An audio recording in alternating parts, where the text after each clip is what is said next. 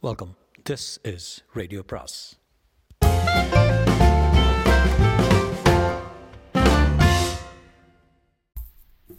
அனைவருக்கும் அன்பு வணக்கம். சுஜாதாவின் விக்ரம். பாகம் பத்தொன்பது.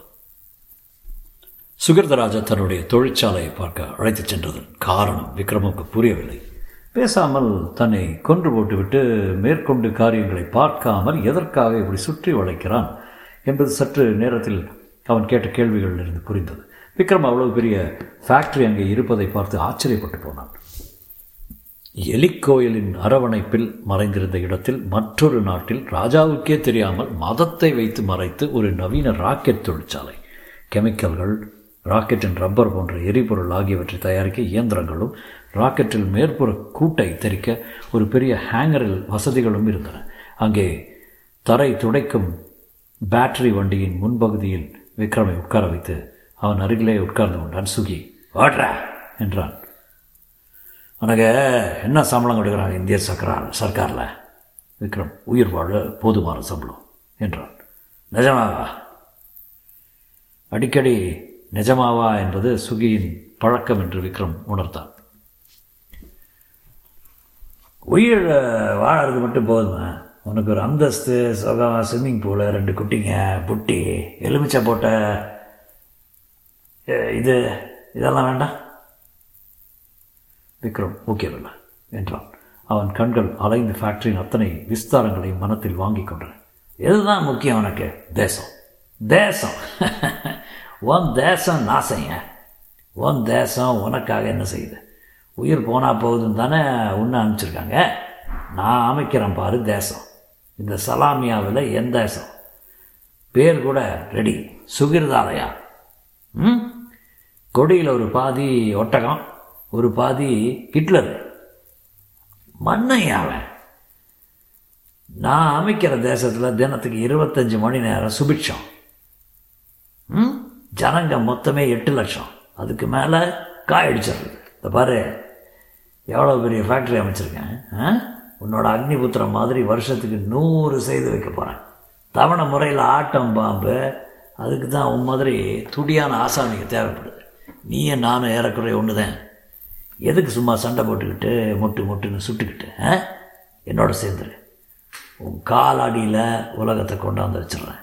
கூட ஒரு இலவச அமைப்பு என்ன வேணும் கேளு. விக்ரம் அக்னிபுத்திரோட மரியாதையை திருப்பி கொடுத்துரு என்றான் விட மாட்டப்பா நீ. வேற ஏதாவது கேளு. ஓ உயிர் வேணும் என்றான் விக்ரம் முடிவாதம். வைத்தியக்கார பயப்பா நீ அப்போது ஒரு கண்ணாடி கூண்டு போல இருந்த லிஃப்டின் அருகே நின்றார்கள் நின்றார்கள். வா பெட்ரோல் ரூம் போகலாம் பாரு என்ன பல பலன்னு வச்சுருக்கேன். அப்போது ராஜாவை நடத்தி அழைத்து வந்தார்கள். ராஜா சலாமியில் என்னை இப்படி நடத்தி வைத்து அழைத்து வரலாமா? நான் எப்பேற்பட்டவன் என்பது போல சுகீத் ராஜாவிடம் முறையிட. குண்டா உன் பல்லெல்லாம் பிடுங்கியாச்சே. இனிமேல் நான் தான் ராஜா சுகிர்தா ராஜா. இவனை கூட்டிகிட்டு போய் பட்டினி போடுங்களா? விக்ரம் எப்போது எப்போது என்று அந்த சமயத்துக்காக காத்திருந்தான். தொழிற்சாலை பூரா அங்கங்கே காவலர்கள். சும்மா வீரம் காட்டி அலறி அடித்து கொண்டு ஓடுவதில் அர்த்தமில்லை. அக்னிபுத்திரனுக்கே. இப்போது எங்கே வைத்திருக்கிறான்? அதை சுகிர்தராஜா என்ன செய்ய போகிறான்? அது முதலில் தெரிய வேண்டும். உண்டியால் என்ன செய்ய முடியும்? எப்படி காப்பாற்ற முடியும்? இந்திய அரசாங்கத்துக்கு தகவல் கொடுக்க நமக்கு சந்தர்ப்பமும் இல்லை சமயமும் இல்லை. என்ன நடக்கிறது? பார்க்கலாம். இதுவரை என்னை உயிருடன் வைத்திருப்பது பெருசு. லிஃப்ட் மார்க்கமாக சுகிர்தராஜாவும் விக்ரமும் அந்த கன்சோல் அறைக்கு நுழைந்தார்கள். ஆச்சரியமாக இருந்தது. சுவர் பூரா டெலிவிஷன் திரைகளில் ஃபேக்டரியில் பல்வேறு இடங்களில் கேமரா வைத்து மானிட்டர் செய்யும் காட்சிகள் தெரிந்தன. நட்ட நடுவே கண்ணாடி கூண்டு போல இருந்த இருக்க சுகதராஜா கை கொடுக்க அது மேல் அது மேலே உயர்ந்தது. உங்களோட அழைச்சிட்டு வந்திய கம்ப்யூட்டர் குட்டி. என்ன பேர்? பிரீத்தி. அவன் எங்கேங்கிற? கண்ணாடி கூண்டு உயரத்தில் உள்ளே கன்சோல் சாதனங்கள் தெரிந்தன. நான்கு மானிட்டர்கள் அவற்றில் திரையில் பற்பல வினோதமான எழுத்துக்கள் பிம்பங்கள். விக்ரமுக்கு அந்த அமைப்பை உடனே அடையாளம் கண்டு கொள்ள முடிந்தது. ராக்கெட்டை அனுப்பும் கேந்திரம். அதன் பாதையை கட்டுப்படுத்தும் கேந்திரம். அதன் கன்சோல் ஒன்றின் அருகில் ஓவரால் அணிந்து பிரீத்தி என்று வியப்புடன் கூப்பிட்டான் விக்ரம். அவள் திரும்பி பார்த்து விக்ரமை கண்டதும் ஏளனமாக சிரித்து வாயா காதல் இளவரசா என்றாள். பிரீத்தி. வாட் நாட் சென்சஸ் எழுந்து வா என் மேலே இனிமேல் உனக்கு அதிகாரம் கிடையாது. சொல்லுங்க சுகி சார் சுகி இப்போ அவ என் கட்சி என்றான். பிரீத்தி திஸ் இஸ் ட்ரீசன் நாற்பது வருஷம் ஆறு கிடைக்கும். யார் இந்த குட்டியை விட போகிறாங்க நம்ம நம்ம கட்சி பரவாயில்லையா? சூப்பர் சுகி. கட்சி மாறுறதே தனி இன்பம் தான்ப்பா உங்கள் ஊர் ராக்கெட்டை உங்கள் ஊர் மேலே விட போகிறேன் அதுக்கு உங்கள் ஊர் பொம்பளையே ப்ரோக்ராம் பண்ண வச்சுருக்கேன். என்று பிரீத்தியை முகர்ந்து பார்த்து வாசனை இருக்கிற என்ன சூப்பு? என்றான். விக்ரம் பிரீத்தியை முறை முறைத்து பார்த்தான். அவள் இன்னமும் சந்தோஷமாக சிரித்து கொண்டிருந்தாள். பிரீத்தி எதுக்காக இப்படி தோ இந்த துரோகம்? வாய் நீ எனக்கு செய்த துரோகம். ராஜகுமாரி கட்சியில் சேர்ந்து ஆடி பாடி படுத்துக்கிட்டு என்னவெல்லாம் எனக்கு முன்னால் செஞ்சேன் ஆமையா பொறாம தான் ஏன் எனக்கு பிரீத்தி அதெல்லாம் நடிப்பு. சுகித் சார் என் மனசு எப்படி நொந்தது தெரியுமா? எனக்கா தெரியாது. மனசு நோகடிக்கிறதுல பிஹெச்டி நான். இந்த விக்ரம் பேச்சையெல்லாம் கேட்காத. ஆட்டம் க்ளோஸ் இந்த ஆள். எல்லாம் சரியாக தானே இருக்குதே? என்று மானிட்டரை பார்த்தான். பிரீத்தி அந்த கீபோர்டை கவனமாக ஆல் செட் இன்னமும் பத்து நிமிஷத்தில் ராக்கெட் புறப்பட்டுரும் சுகி கையால் ராக்கெட் டேக் ஆஃப் போல காட்டி விரும் டெல்லி என்றான். You must be joking no I am not Vikram கம்ப்யூட்டரின் கீபோர்டை இயக்கி அதன் மைக்கில் பேசினான். டெல்லிக்கு இலக்கு வைத்திருக்கிறது. நிஜமா? கம்ப்யூட்டரில் மெஷின் தனமான குரலில் நஜமே நஜம் என்றது. By God are you mad பிரீத்தியின் மேல் பாய்ந்து அவள் கழுத்தை நெருக்கையில் சுகு சார் என்று அவள் அலறினாள். சுகியின் நாட்கள் வந்து அவளை விடுவிக்க விக்ரம் மூர்க்கமாக பிரிக்கப்பட்டான். அதற்குள் பிரீத்தி விக்ரமின் கையில் ஒரு காகிதத்தை அழுத்தியிருந்தாள். தன் மூடின முஷ்டிக்குள் அதை உணர்ந்தான். பொம்பளை கிட்ட காட்டுறிய தீரத்தை? பதினஞ்சு நிமிஷம் இருக்குது. அதுக்குள்ள ராயருக்கு தகவல் சொல்லணும்னா ஏற்பாடு செய்யலாம். எல்லாம் தோத்தாச்சு. மிஷின் ஃபெயிலியர்னு சொல்லி அனுப்பு.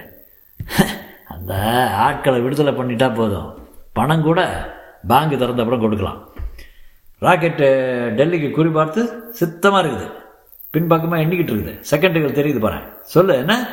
விக்ரம் தன் கையில் அவன் என்ன வைத்திருக்கிறான்? வைத்திருக்கிறான் என்பதை ஆராய வேண்டும். அதற்கு சமயம் வேண்டும். பதினைந்து நிமிஷங்களில் எவ்வளவோ சாதிக்கலாம். எவ்வளவோ? விக்ரம் சுற்றுமுற்றும் பார்த்தான்.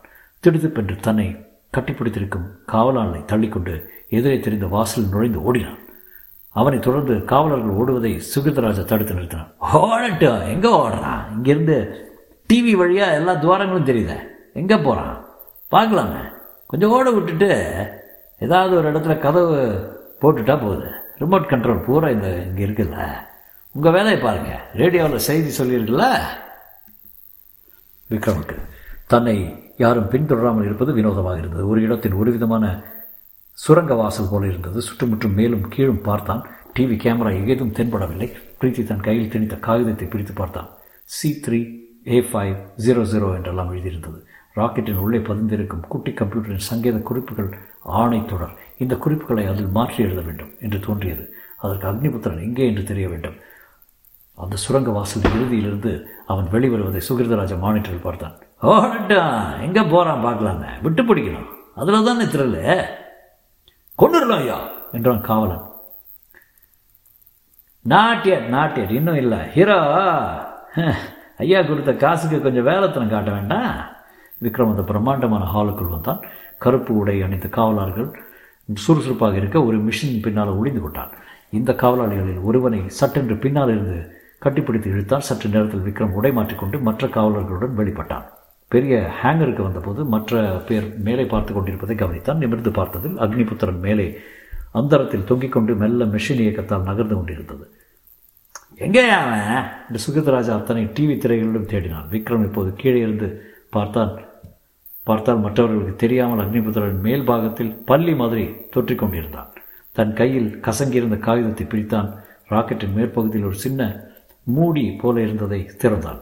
உள்ளே எலக்ட்ரானிக் சமாச்சாரங்கள் இடையில் அந்த ராக்கெட்டின் போக்கை கட்டுப்படுத்தக்கூடிய ஒரு கம்ப்யூட்டர் சிப் இருந்தது. அதில் இருந்த சிறிய கீபோர்டில் விக்ரம் பிரீத்தி எழுதி கொடுத்த காகிதத்தில் மாற்று புரோகிராமின் எண்களை அமைத்தான். எங்கே அவன்?